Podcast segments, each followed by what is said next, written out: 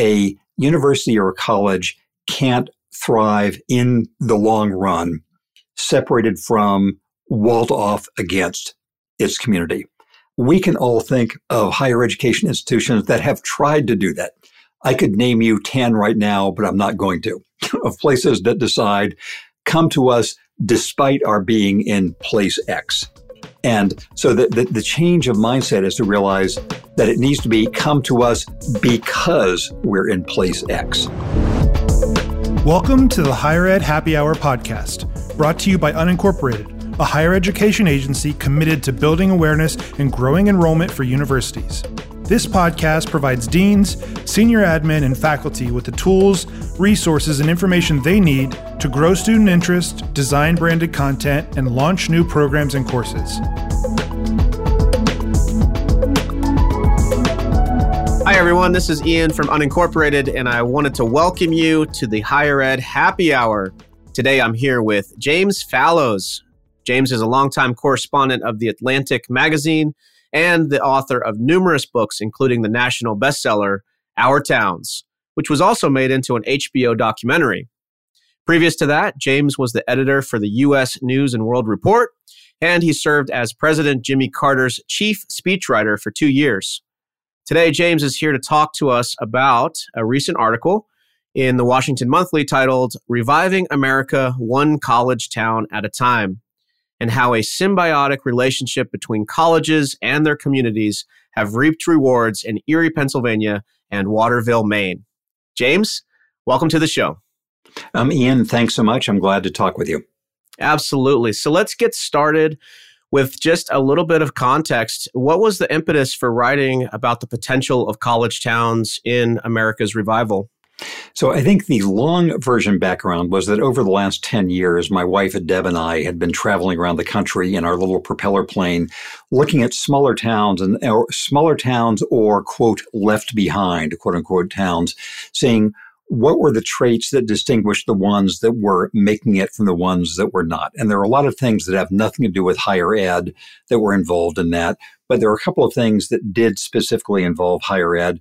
And one of them was the way in which um, colleges and universities of different kinds, either big research universities with all they bring to a town, or liberal arts colleges, or even um, you know two year colleges, the way in which they'd become this era's version of a port or a river confluence or something that was a huge natural advantage for uh, towns to use and how the symbiosis between colleges and universities and communities how that was evolving now. I see.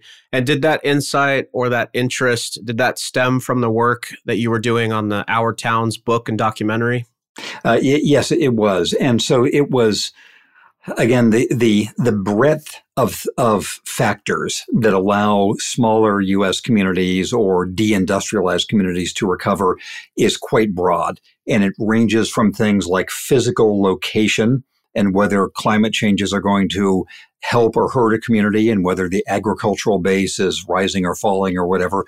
But also there's the intentional way in which communities can work with educational institutions to draw students to a town, to draw faculty members to a town, to um, increase and maximize the, uh, the, the existing traits of the town. Just to give one example, we spent a lot of time in Fresno, California, and those of your listeners who are from California, like me, will recognize that Fresno is part of the interior. It's one of the less um, Malibu-like parts of the California landscape. But Fresno State, which is there, and some other institutions have been working with the agricultural establishment all around Fresno to say, what is high tech ag? What are ways in which we can have people whose parents might have been field workers become entrepreneurs or tech people or whatever? So, yes, seeing that in our Our Towns work um, extended to saying more generally, how are the fates of colleges and universities tied to their communities uh, and they the, the, ways they can either help or hurt uh, one another. Yeah. That's right. Well, I know in the article you talk uh, pretty specifically about how the last five decades, where you see many blue collar industrial towns like Erie, Pennsylvania, shrink in population because manufacturing or other businesses have left. And yet, these same towns, some of which have seen a like a revitalization over the past decade because, in part, of these local colleges. So you you speak a bit about the intentional ways that the institution can be part of this revitalization. Can you walk us through some of those intentional ways? Uh, yes. And can I take a detour to Muncie, Indiana? Would that be, sure. or should we yeah. save that total? So the way in which I think this um, issue became into sharp focus for Deb and me was about a year ago when we were in Muncie, Indiana which, as many of your listeners know, is the home of Ball State University. And Muncie, the town of Muncie, is famous in sociology uh, for the as the site of the Middletown studies, you know, a century ago now. It's famous in manufacturing. Anybody who's ever used one of the Ball Brothers glass jars for canning or beer cans these days, uh, you know, has has knows about Muncie and, and the, the home of, uh, of Ball State University. And over the last couple of decades, um, Muncie had been a sort of long industrial town, Midwestern, quote, classic, unquote, uh, decline uh, that, that many older industrial communities had been through. And over the last now less than a decade, but you know, last, uh, say, six or eight years, a new president of Ball State University, Geoffrey Mearns, uh, and his wife decided that if they were to come to Ball State, what they cared about was having the community and the university rise or fall together. That if Ball State were to succeed, Muncie itself had to become a more vibrant and attractive place for students, for faculty members, for administrators. And so, in a whole saga I won't give to you now, Ball State launched something that is still, to my best of my knowledge, unique in modern U.S. history, which is a public university taking responsibility for a public K 12 elementary uh, school system in the city of Muncie. Uh, Boston University and the Chelsea schools, as many people know, did that before, but that was a private university. And so that got our attention of how a college or university can try to sort of make its own luck for the uh, people around it. And that led us, after a number of months, to um, Erie, Pennsylvania, where we'd been many times. And Erie is a place uh, that has tried many ways to get ahead, including welcoming refugees. But one very important part of its formula has been Gannon University, a private Catholic university, which also declared that its future was Erie's future and vice versa. That if Erie didn't prosper, then Gannon could not uh, as well. And under its um, President uh, Keith Taylor, over the last uh, you know number of years, has really thrown itself into the community with benefits for both of them. I see. So from Muncie to Erie, you've seen a couple very specific ways that the university has taken ownership of the success of these small towns. And I like that idea that we rise and fall together and we're mutual partners in this endeavor. In the case of Gannon University, did they also take interest in the public K through 12 system in Erie?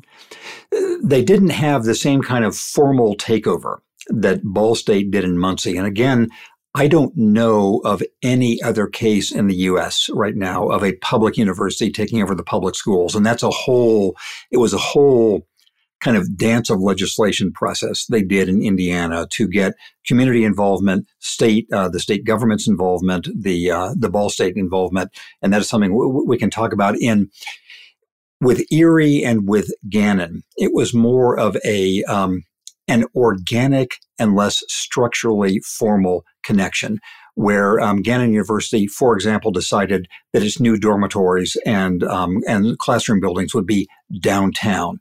Erie, like so many places in the U.S., had all this development on the fringe, and the old historic Good Bones downtown was being increasingly hollowed out.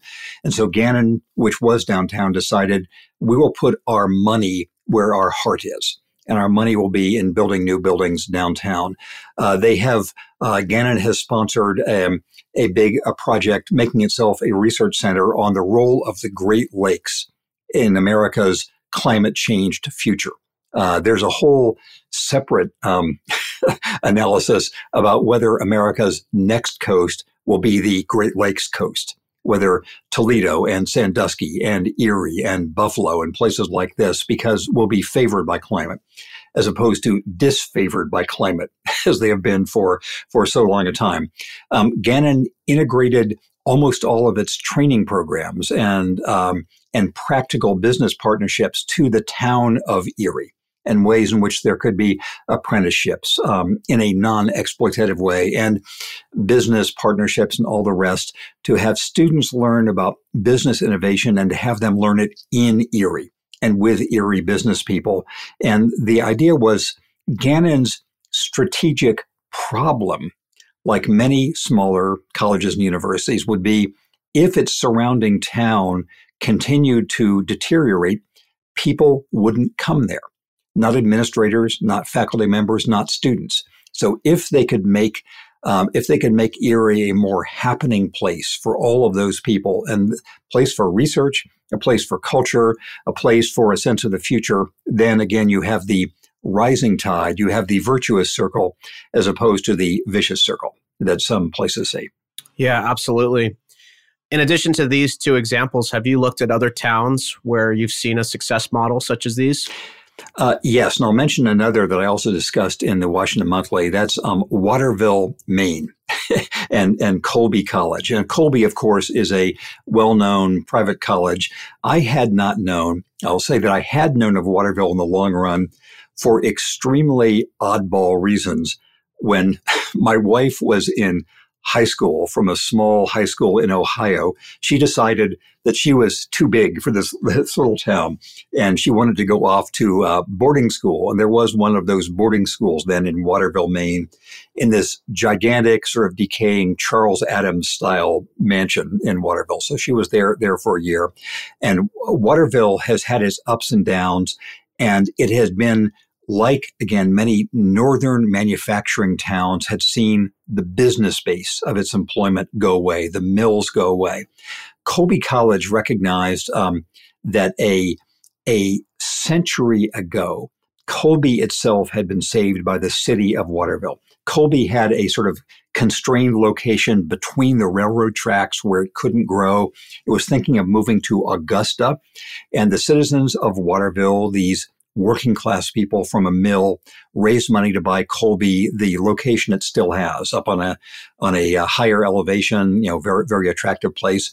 And so Colby thought, this is our karmic duty. That Waterville, when we needed them a century ago, helped us. Colby will help the town now, among other reasons for the self interest of making Waterville a place that people who might otherwise go to name two dozen other fancy uh, private colleges instead of going to those places, going to Amherst, let's say, or going to Walla Walla for uh, uh, Whitman College, or going to any of the other places, would think, yes, Waterville is where we want to go. So they invested, they raised money for downtown improvement, for dorms downtown, for a cultural center downtown. So I think that Waterville, Maine, and Colby College are a place to go to see what this symbiosis can look like. Those are excellent, really nice examples there. And now we're going to take a quick break. Want more of the most important higher ed news, insights, and perspectives, but don't have time to look for it? Visit unincorporated.com to subscribe to our higher education news brief, where you'll get the top stories in higher ed delivered straight to your inbox every Monday. And now, back to the discussion. You mentioned that oftentimes this is more of an organic relationship or development versus a structural or kind of focused strategic plan. Given that nature of it being somewhat organic, is there actually a specific recommendation that you would provide to, say, a president or a provost who is looking or considering making an investment in the town? That's that's a great question. Thank you. And, and, and I've been thinking about this in background processing, you know, for years and and for the for the last while, knowing I was I was going to talk with you.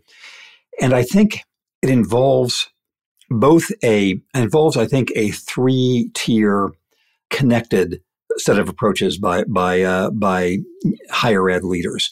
One is simply the mindset of recognizing that where you are for better and worse becomes who you are. That a university or a college can't thrive in the long run separated from, walled off against its community. We can all think of higher education institutions that have tried to do that. I could name you 10 right now, but I'm not going to, of places that decide, come to us despite our being in place X. And so the, the, the change of mindset is to realize that it needs to be come to us because we're in place X. And place X is where you want to be, where you want to spend your career, the next four years, the next two years, et cetera. Place X is where you'll expand uh, all of your opportunities. You'll make connections. You'll see the world. So first is that that mindset of thinking that we don't happen to be here.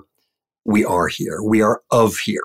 That this is us, and the place is not just in our name. The place is our identity and our future, and that we're going to be really rowing against the current in the long run if the current is moving against our place as opposed to our finding ways to reverse the current, if you will. A, a strained metaphor, but you can at least you can at least uh, stop a, a negative uh, current. Um, a second, you know, sort of consequence of that is simply a rhetorical one of having the presentations within the institution to the community and to the larger world be of institution and place as opposed to those being two really separate things. So that the institution is of the place. People coming to the institution are going to that place. Uh, the institution wants them to be feel as if they're in that community. Its welfare matters to them. It matters to everybody. So first there is the thought. Second there is the word. Then third there is the deed of having ways to connect classes faculty members, students, um, applicants to the surrounding environment. I'll, give an example from um, my own hometown of Redlands, California, which is in inland Southern California uh, near San Bernardino. Uh, most people know it as they're driving on the way to Palm Springs from uh, Los Angeles to Palm Springs. They will go through Redlands.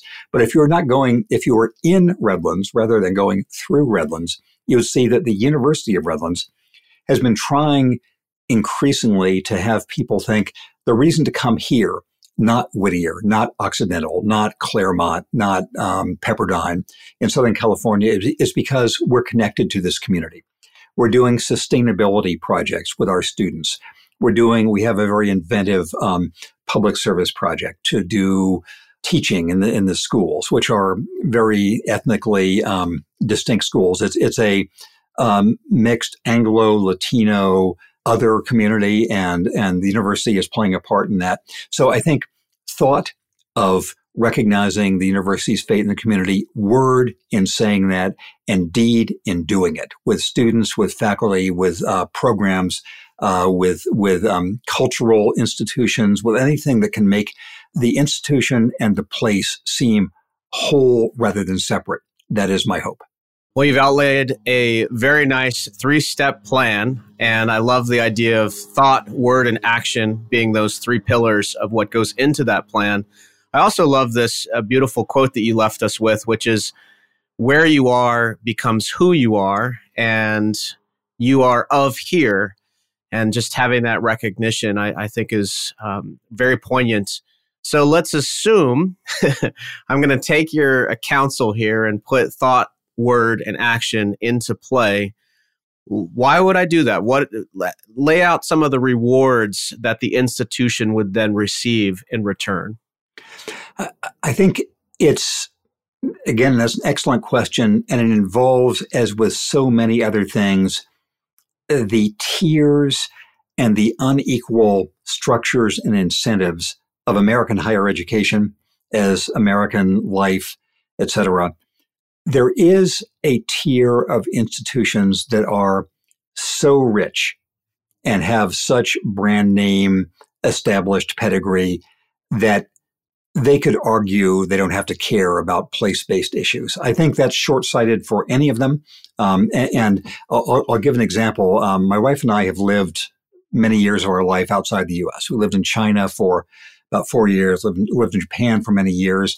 And aspirational students who are ambitious in those, uh, those countries, of course, go through the dreaded US News ranking list. Side note, I was once the editor of U.S. News. We can talk about that later, and how uh, that's like I was once head of a, a cartel, but it's uh, so they they look through all these lists of name brand American universities, and it does matter in their decisions where they are.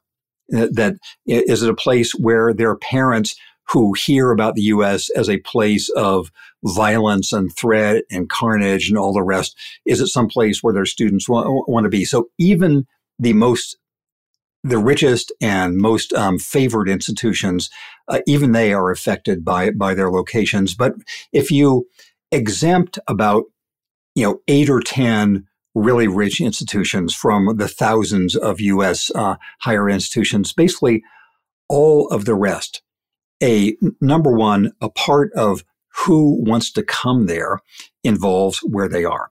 That where will students be living? What will students be exposed to? What else will they learn when they're not studying, which uh, happens to be a lot of their time? Uh, so for students, how will their parents feel? Will their parents feel about their children going there, coming back for events, et cetera, et cetera? So, so one is simply remaining attractive for the great majority of American uh, colleges and universities that are not the subject of this crazy admissions pressure and that but need to, to make sure they have an adequate flow of people coming in. Second, and crucially, is for faculty members. And it's not simply whether faculty members will take jobs there, it's whether they will live there. And it makes all the difference in the world, as your audience knows, to have people who are not just there during working hours and then driving away, but who are there. And you see them in the restaurant and you see them in the grocery store and you see them on the street and they feel as this is their community.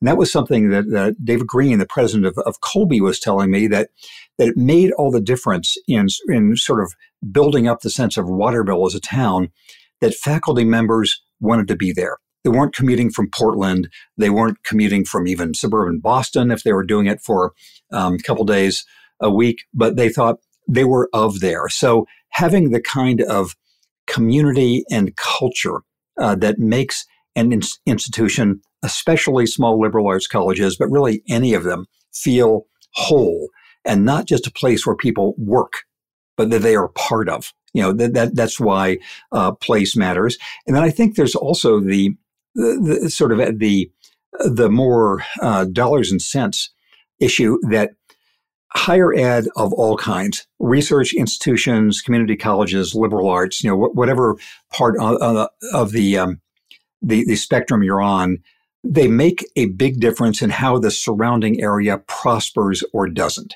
There are spin-off businesses. There is training for students and working in local enterprises. There is the attraction for people to come there because they have a certain kind of workforce.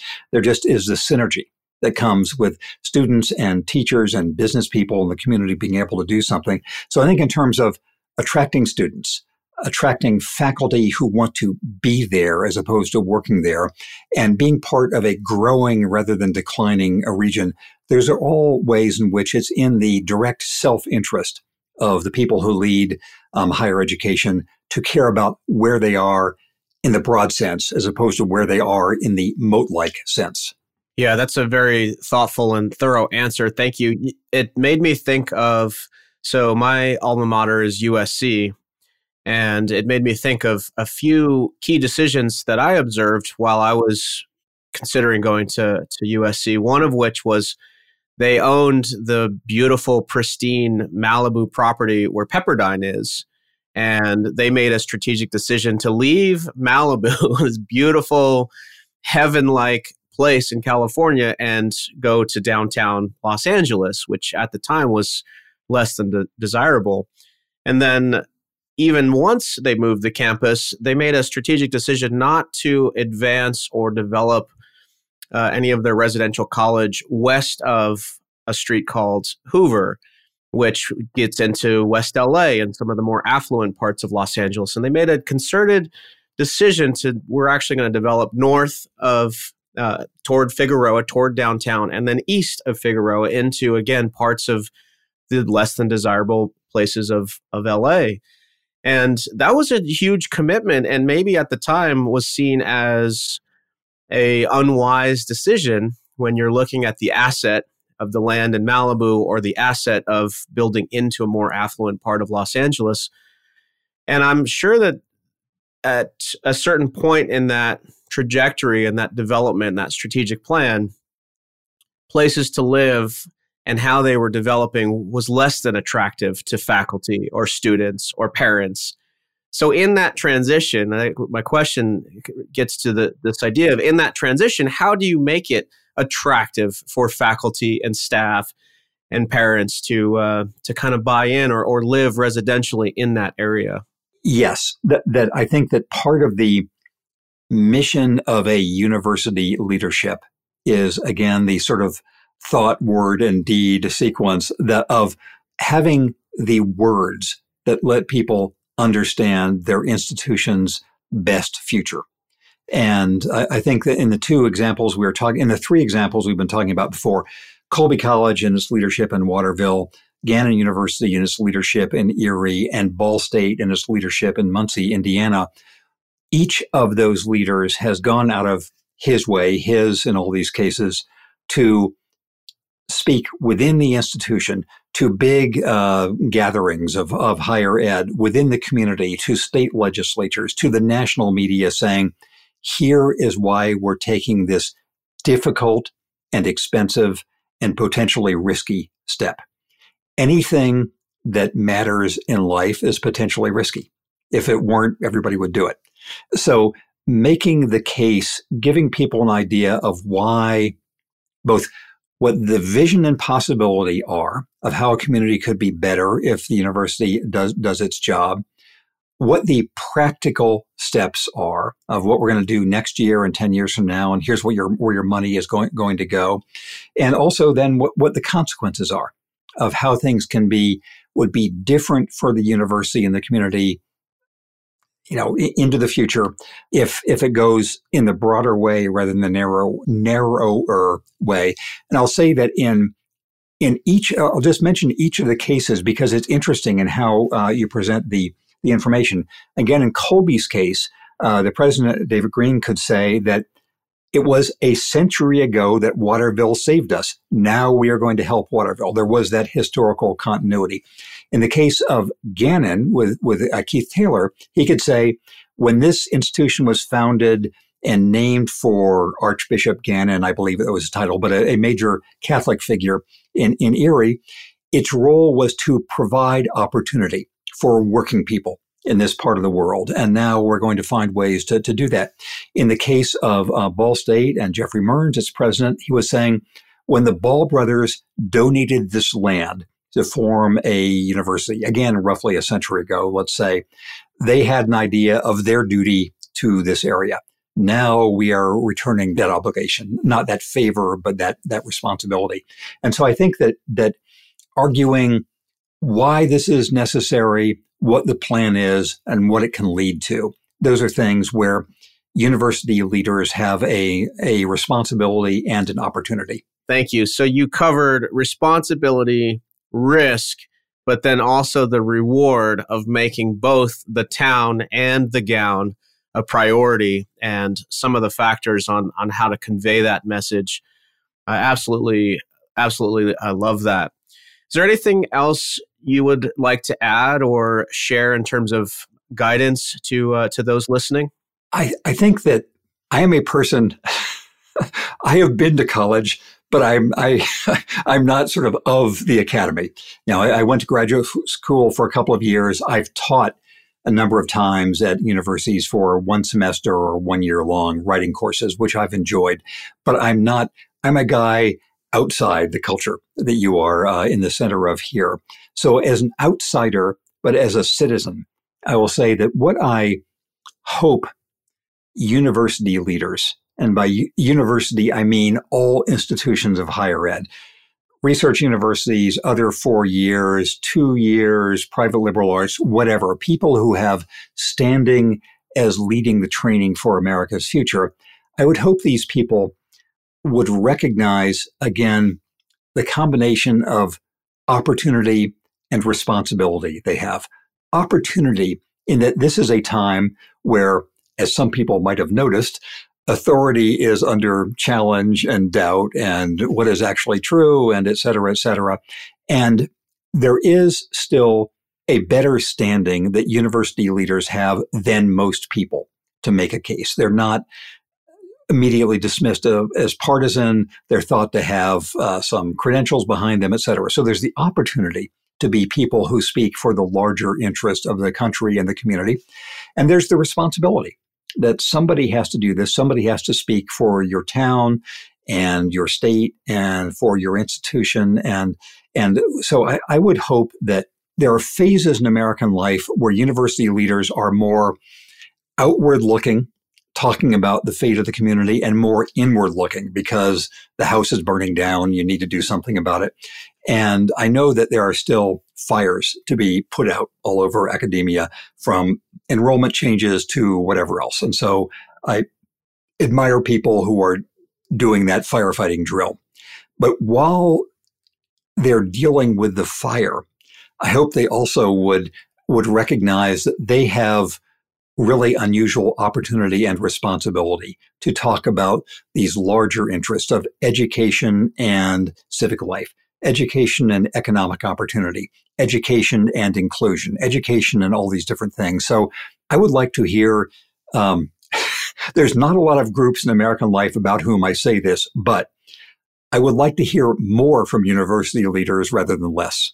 Yeah, with all the noise out there, you have to be careful who you make that request of. that is uh, well said. What's next for you? Are you going to continue this line of, of research and, and uh, expose, or you have other plans in mind? One of the things that is good about the writing life, which I've pursued uh, since I was in college and, and long long after that, is you your business is learning about the next thing. So there, there's been a sequence of things I have learned about from our time in China and Japan and elsewhere when I worked in the technology world uh, that I, I retain interest in and keep writing about.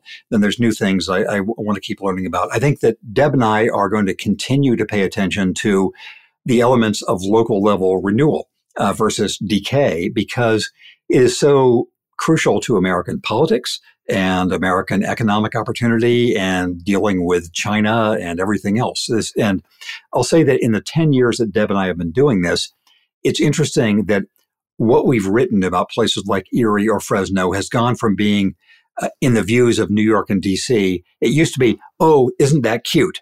And isn't that like the world's biggest cow made out of butter at the Wisconsin State Fair or something like that? To actually recognizing that this is the key to American um, growth and, and, resilience. So we're going to, we have a little foundation called the Our Towns Foundation where we continue to write about these issues and, and have other people write too. So this will be an ongoing interest. And also there are continuing things that I'm, I'm writing about. The future of local journalism is something that is much on my mind right now and seeing, finding ways to deal with that and the next stage in U.S. and China dealings. so local renewal, local journalism, and U.S. and China are sort of the three next things that are on my mind. Yeah, that's a lot to keep you busy. you likened this quote, this sentiment to the life of a writer, but I'm going to quote you because I think that for the student, the higher ed professional, and or the academic, business is learning about the next thing. Your business is about learning the next thing. And I think that's a, a call to action and, and also a, a clear sentiment for all of our passions and endeavors in this life. Thank you again for this time, James. This has been a lot of fun for me. I've, I've learned a lot. What's the best way for someone to connect with you or continue to follow you? So thanks so much, Ian, for the opportunity and for letting me uh, be in touch with your audience, your diaspora. And uh, so the best ways I have my my main blog and online site these days is on Substack. See if you write fallows.substack.com, you will find my thoughts and everything from aviation safety to uh, technology for transcribing interviews. The foundation site Deb and I have is called ourtowns.org. Is, uh, it's Our Towns Foundation. If you look for Our Towns Foundation, you'll see things that we are writing there. Uh, so that is that's where we are doing our work, and we'll hope to come to a town near you. Excellent. Well, thank you again, James. Uh, it's been amazing to sit down. Always a pleasure to uh, to learn from great minds, and a true pleasure to have this time with you today. My pleasure, and my thanks. Thanks for listening to the Higher Ed Happy Hour podcast. For more higher ed specific resources, or if you'd like to be a guest on the show, please visit unincorporated.com.